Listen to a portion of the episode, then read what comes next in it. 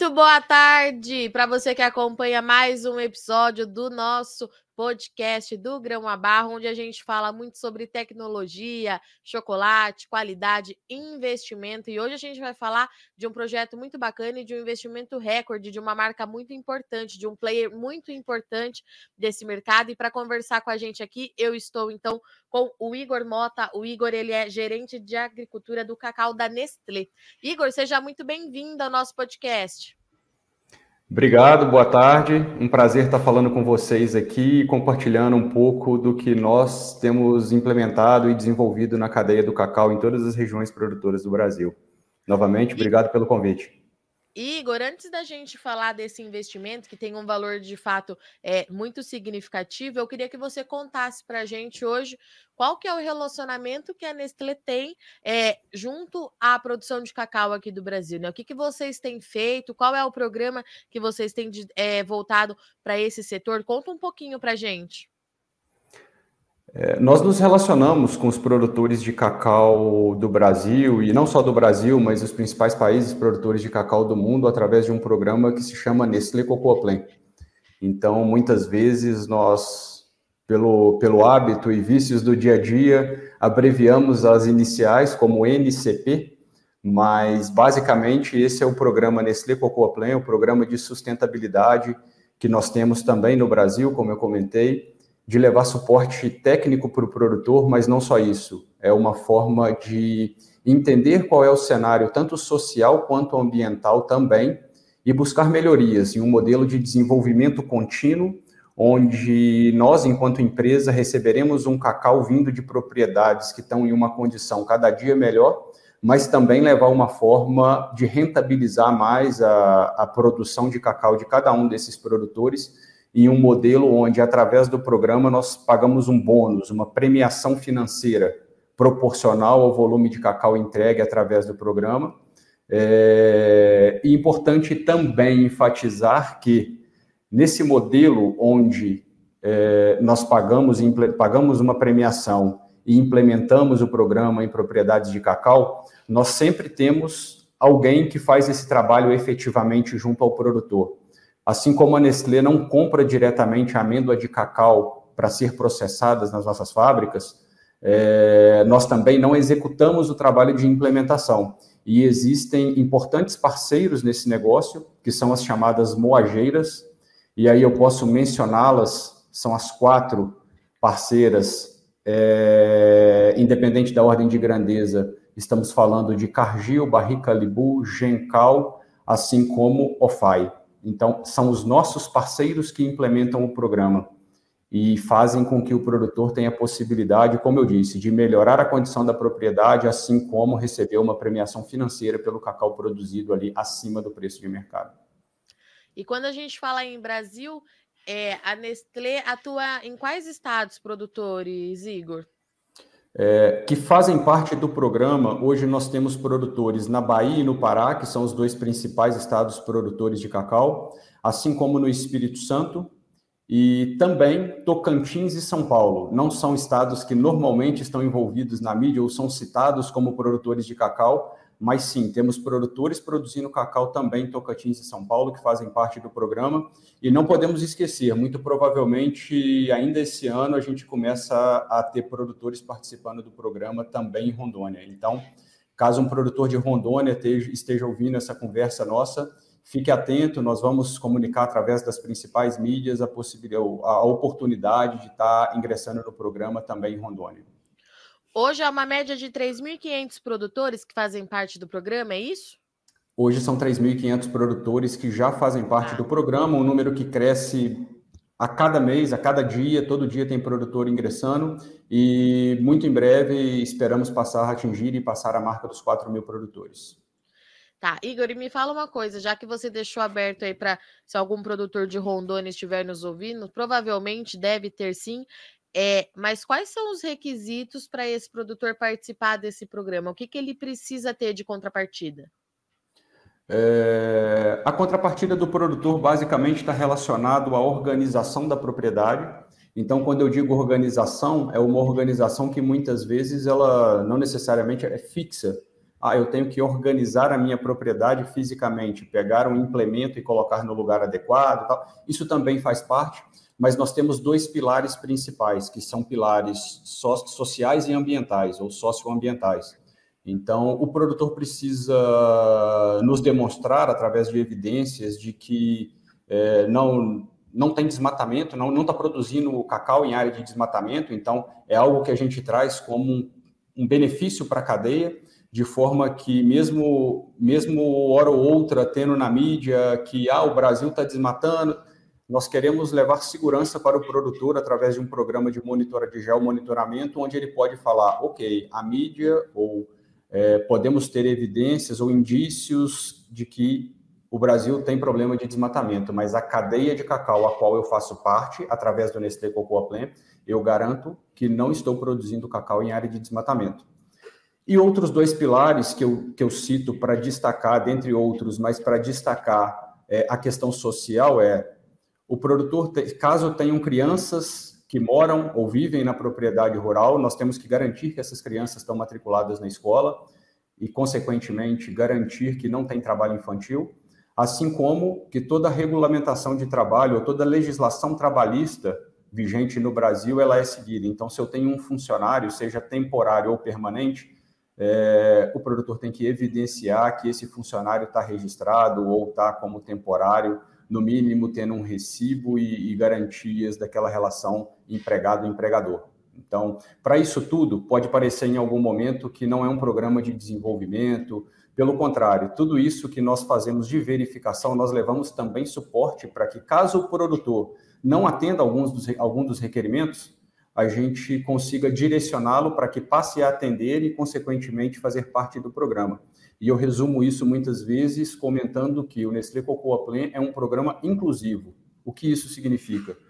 Buscar produtores que inicialmente não atendem os requerimentos mínimos e que eles sejam que possamos levar suporte para ele, para que ele passe a atender, e não necessariamente, ou não é, em hipótese nenhuma, um programa que eu vou lá verificar se o produtor atende, ele está dentro, se não atende, está fora. Esse não é o modelo de trabalho. Nós queremos incluir novos produtores e fazer com que produtores que não atendem esses requerimentos mínimos passem a atender com todo o suporte nosso para que isso aconteça.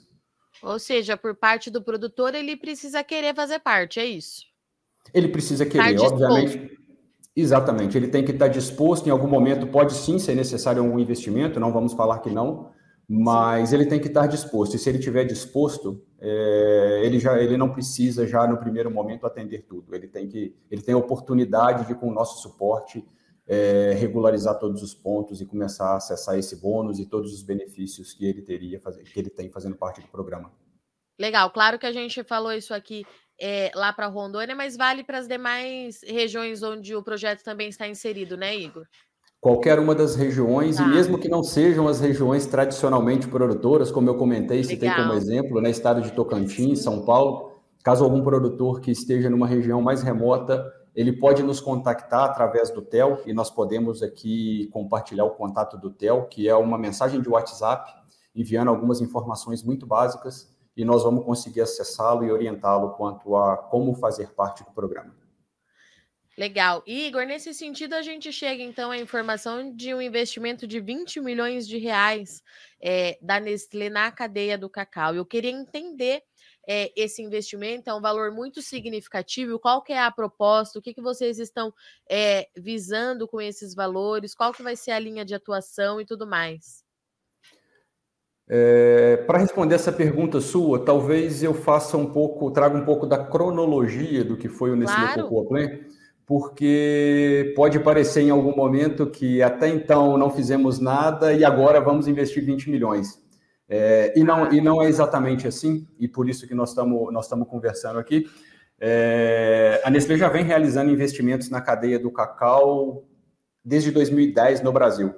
Então, esses investimentos vêm crescendo proporcionalmente ao crescimento do número de produtores, também culminando com, com esse ano de 2023, onde até então são os maiores investimentos, como você disse bem, na ordem de 20 milhões. E esses investimentos, eles passam parte dele é, como investimento para que nós consigamos acessar as regiões mais remotas e, e encontrar esses produtores e dá-los a oportunidade de estar conosco nessa jornada mas também passa por assistência técnica, então um crescimento considerável dos investimentos em assistência técnica e contribuir para mudar o cenário da produtividade do Brasil. Então a gente nós sabemos, né, que principalmente após a vassoura de bruxa, produtividade e produção que caminham juntos muitas vezes é, é um desafio e assistência técnica recebe um investimento, uma parte considerável desses recursos em 2023.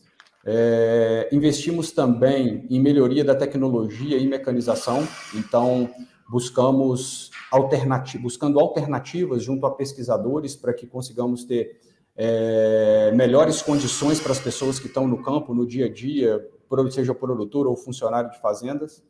E como terceiro ponto, para não estender tanto e, e, citar os principais, nós também estamos junto aos principais concursos de qualidade de cacau do Brasil, então concurso nacional, concurso capixaba, somos correalizadores e seguimos sendo patrocinadores ou correalizadores dos principais concursos de qualidade, porque também melhorar a qualidade desse cacau, não só aumentar a produção, mas melhorar a qualidade é, é pilar significativo e considerável dentro do nosso Nestlé Cocoa Plan.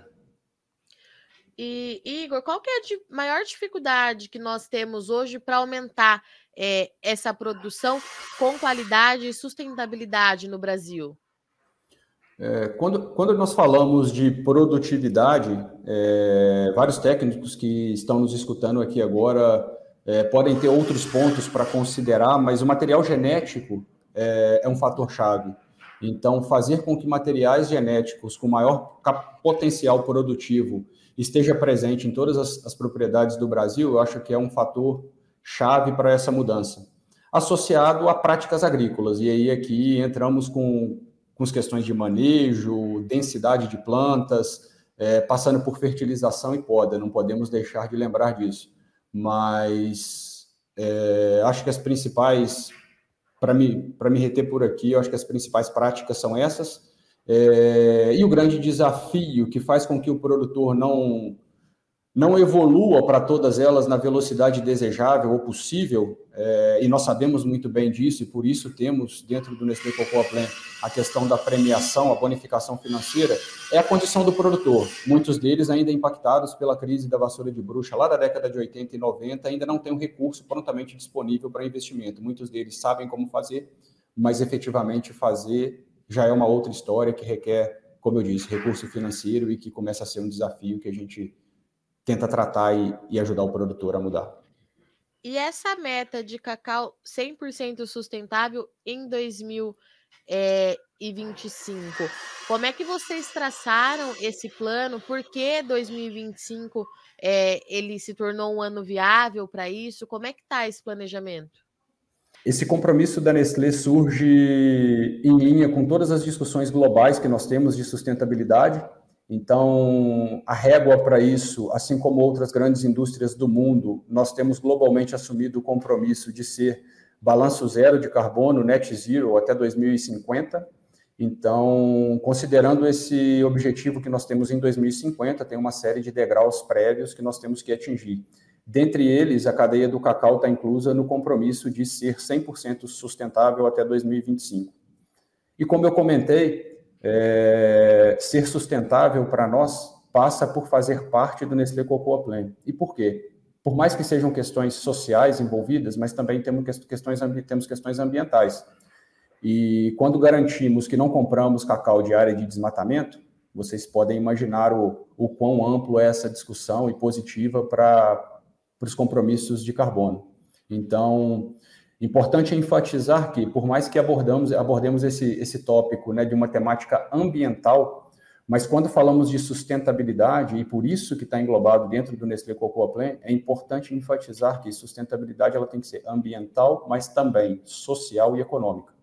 Então, é, o compromisso parte basicamente desse acordo para 2050, a Nestlé como um todo ser balanço neutro de carbono, e o cacau entra com o desafio de 2025. 100% Vamos... sustentável. E tem um, um, um, outro tema um outro termo que vocês divulgaram aqui junto é, com esse material, que é o regenerativo, né, Igor? A gente vem falando muito disso na agricultura como um todo, é, mas e no cacau? Como é que pode funcionar isso? Como é que é, isso auxilia? Como é que o produtor faz essa mudança? Em que parte dessa transição para um cacau regenerativo que nós estamos no momento? Nós estamos em franca evolução, eu digo, não é algo que vai acontecer, é algo que já está acontecendo. E nós fomentamos, através de dias de campo, palestras, treinamentos, duas práticas que eu acho que torna essa discussão bastante didática do ponto de vista é, do produtor. Que é quando eu falo em substituir fertilizante químico por fertilizante orgânico, é, eu já reduzo drasticamente a pegada de carbono desse nutriente que está chegando para a planta. Então, primeiro ponto, substituição de fertilizante químico por fertilizante orgânico. Isso sempre é associado a uma prática que também para o produtor ela é muito válida, é desafiadora. Quando a gente fala operacionalmente, é, é, desafiadora, mas quando eu faço a compostagem do casqueiro, por exemplo. Então, nós temos um projeto que, que está sendo implementado esse ano, com parte desses recursos, onde nós vamos capacitar o produtor, e aí eu estou falando é, na prática, nós vamos ter visitas nos produtores, onde vamos orientá-lo em como realizar a compostagem do casqueiro.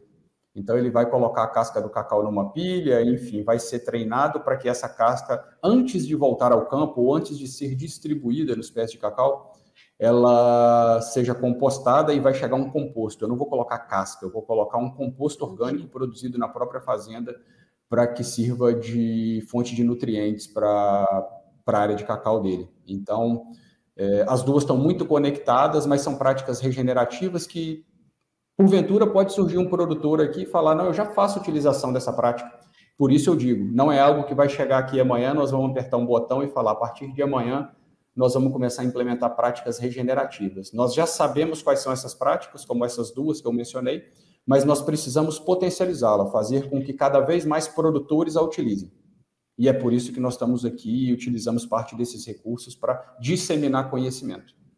E como é que está é, esse diálogo com o produtor, é, né, Igor? Ele está disposto a talvez fazer essa mudança no manejo através desse conhecimento, dessa capacitação? Ele vai é, virando a chave, mudando de ideia? Como é que é essa troca? É um processo. É um processo e demanda tempo, mudança de hábitos, mudança cultural. E, consequentemente, quando eu falo de mudança cultural, eu digo que é algo que não é imediato. Eu não vou, como eu disse, eu não vou chegar aqui hoje, apertar um botão e a partir de amanhã todo mundo vai fazer. É comum encontrarmos um produtor, enfim, principalmente nas regiões tradicionais, onde se planta cacau, enfim, muito mais de 100 anos, e o produtor fala: Eu sempre quebrei o cacau e sempre ficou essa pilha de casca aqui na, na propriedade. Enfim, muitas vezes acaba até matando o pé de cacau. Acontece todo um distúrbio fisiológico na planta quando eu deixo um monte de casca amontoada próximo a um pé de cacau, que pode, acontecer, pode vir a matar o pé de cacau. Mas ele segue aquela, aquela lógica de: ah, meu avô fazia assim, meu pai fez assim, eu sigo fazendo. Então, quando envolve mudança cultural, é lento mas nós utilizamos muito, né, e todos os técnicos que estão aqui nos escutando podem, podem evidenciar isso de alguma forma, que é tornar esse discurso prático. O produtor gosta de ouvir de forma prática, que efetivamente ele vai poder chegar na propriedade dele, seja pequena, média ou grande, mecanizado ou não, mas vai conseguir replicar. Ele tem que ver algo que ele entenda imediatamente, aos olhos dele, que é possível fazer. Se eu começo a mostrar algo que está muito distante da realidade, eu desestimulo. Aí vira aquele antagonismo de escutei falar do tema X, já ouvi uma vez, não gostei, nem vou mais ouvir, ou nem vou mais na palestra ou no dia de campo. Então, é um trabalho lento que já está acontecendo e a gente precisa torná-lo amigável para o produtor, levá-lo numa linguagem e numa forma de se fazer que seja simples. É, Igor, a gente pode falar hoje que no mercado é, do cacau, sustentabilidade e qualidade estão andando juntos? São duas exigências que vêm, então? Sem dúvida nenhuma. Sustentabilidade, como eu disse, considerando de forma muito ampla, porque a sustentabilidade não só ambiental, mas a social e econômica também Sim. são essenciais. E aí a gente agrega o pilar qualidade. Cada vez mais o consumidor busca por, por produtos com qualidade assegurada. E Isso haja vista seja... o, o quanto cresceu, só para concluir, desculpa, mas o quanto cresceram os concursos de qualidade pelo Brasil. Talvez há 10 anos atrás, tenho dúvida se existiam grandes concursos, e hoje já existem vários. Era isso que eu ia te perguntar. Quando você fala desse consumidor, a gente está falando tanto no mercado interno, mas também o externo, né? Sem dúvida nenhuma. De forma ampla, globalmente falando, o consumidor cada vez mais quer ter, quer ter qualidade e saber de onde vem, de que forma está sendo produzido. E como é que a cadeia está mostrando, é, apresentando essa questão é, de produção, de apresentar o produtor, as práticas para o consumidor final? Como é que a gente faz isso? É, eu vou comentar sobre o que nós temos feito através da Nestlé, Sim. mas eu acho que é um cenário que várias marcas, e quando a gente leva para produções artesanais, também seguem a mesma linha.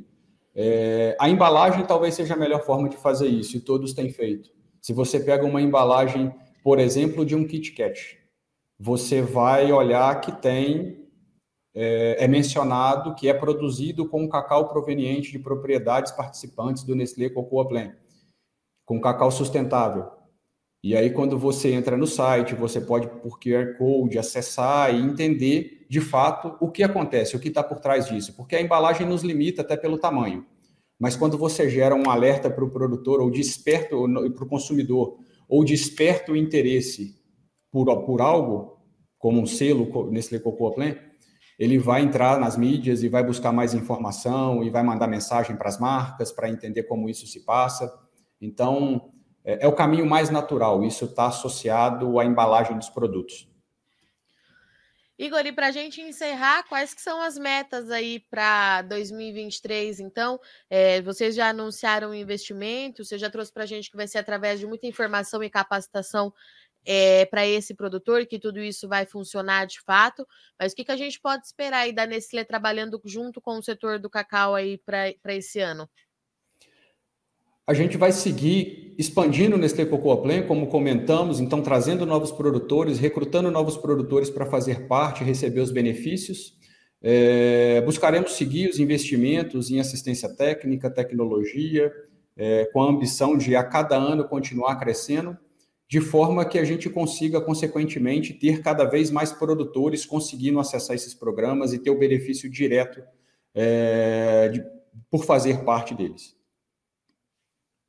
Perfeito. Igor, muito obrigada, viu, pela sua participação, disponibilidade da Nestlé e vir aqui conversar no nosso podcast. Eu já deixo o convite aberto para você voltar sempre que tiver uma novidade, sempre que precisar passar algum recado para esse produtor, captar mais produtores, contem com a gente, viu? Obrigado, conte conosco também. Espero ter compartilhado um pouco do que temos feito e continuaremos fazendo, tanto com produtores, técnicos, consumidores, com toda a cadeia e os interessados pelo cacau. Contem com a gente, contem comigo. Portanto, então, para você que trabalha na cadeia do cacau, o Igor trouxe aqui uma informação importante. Chamou muita atenção quando a gente recebeu a pauta do investimento de 20 milhões de reais, mas mais interessante que isso é que a Nestlé está captando mais produtores para participar, então, do Nestlé Cocoplan, que é esse projeto, esse investimento que a Nestlé faz na cadeia em busca de um cacau de qualidade, mas também sustentável, que vai de encontro com o que o consumidor é, final tem pedido nesse mercado. Né? E quando a gente fala, pelo que o Igor trouxe aqui para a gente, em consumo é, final, a gente está falando tanto no Brasil, mas também o mercado internacional. Se você se interessou, a gente vai deixar todas as informações de como entrar em contato com a Nestlé para fazer parte desse programa que tem como princípio é, básico levar capacitação e conhecimento para esse produtor, ajudar nessa tomada de decisão e, é claro, buscando sempre uma produção que seja sustentável, não só dentro da fazenda, mas também porteira para fora e tudo que está ali em volta dessas áreas de produção, quando a gente fala em práticas ESG, que cuida também do social e do econômico da vida de cada produtor, e que é o que o mercado tem pedido. Repito isso para vocês, é uma exigência internacional grande, vem forte para cima do Brasil, mas a gente tem essas iniciativas aí que ajudam o produtor a se manter na atividade com mais rentabilidade e mais segurança também para lidar com esse mercado. Bom, eu sou Virginia Alves, eu agradeço muito sua audiência e companhia, eu agradeço muito sua participação, sua presença mais uma vez aqui no Grão a Barra Podcast. Até semana que vem.